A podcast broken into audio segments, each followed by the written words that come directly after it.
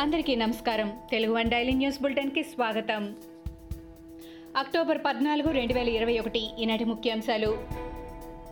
Security బాండ్ల వేలంతో AP ప్రభుత్వం తెచ్చిన రెండు వేల కోట్ల అప్పును ఆర్బీఐ ఓవర్ డ్రాఫ్ట్కు జమ చేసుకుంది.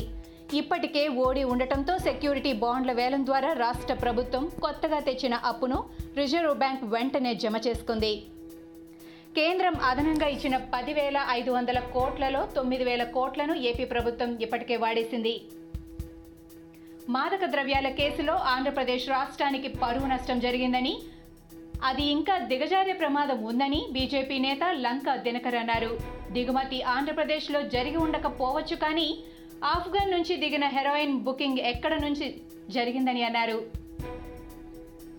ఆషి ట్రేడింగ్ ద్వారా హెరోయిన్ బుక్ చేశారని చెప్పిందే డిఆర్ఏ కదా అని అన్నారు.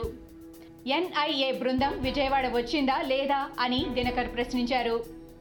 ఏపీలో ఇసుక బంగారం కంటే ఖరీదైనదిగా మారిందని వైసీపీ ప్రభుత్వంపై బీజేపీ నేత విష్ణువర్ధన్ రెడ్డి మండిపడ్డారు రాష్ట్రంలో ఇసుకను వంద కోట్లు వేల కోట్లకు ప్రైవేట్ కంపెనీలకు అప్పగించారని సామాన్యుడు ఇసుకను కొనలేక ఇల్లు కట్టుకోలేని పరిస్థితిని తీసుకొచ్చారని అన్నారు. మద్యం ధరలను పెంచి సామాన్యుడిని దోచుకుంటున్నారని పేదల డబ్బుని ఖజానాకు తరలిస్తున్నారని విమర్శించారు. విజయవాడలో వాలంటీర్ ఆత్మహత్య చేసుకున్న ఘటన స్థానికంగా తీవ్ర కలకలం రేపింది.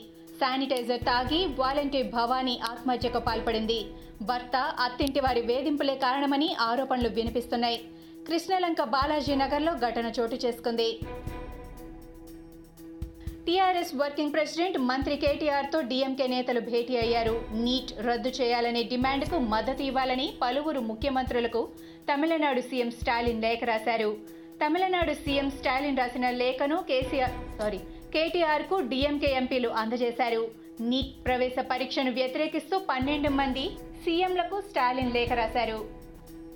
తెలంగాణ కాంగ్రెస్ సీనియర్ నేత వి. హనుమంతరావు హైదరాబాద్లోని తన నివాసం వద్ద మౌన దీక్షకు దిగారు. ఇటీవల ఉత్తరప్రదేశ్లోని లఖింపూర్ ఖేరీలో జరిగిన హింసలో తొమ్మిది మంది ప్రాణాలు కోల్పోయిన ఘటనకు నిరసనగా విహెచ్ దీక్షకు దిగారు. కేంద్ర మంత్రి అజయ్ మిశ్రాను ఆ పదవి నుంచి తొలగించాలని ఆయన డిమాండ్ చేశారు. రైతుల మృతికి కారణమైన వారిపై కఠిన చర్యలు తీసుకోవాలని ఆయన అన్నారు.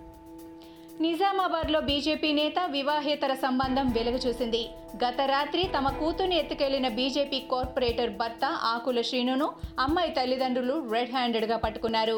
తమ కూతుర్ని మోసం చేశాడంటూ వినాయక్ నగర్లోని ఆకుల సీను ఇంటి ముందు బాధితులు ఆందోళనకు దిగారు.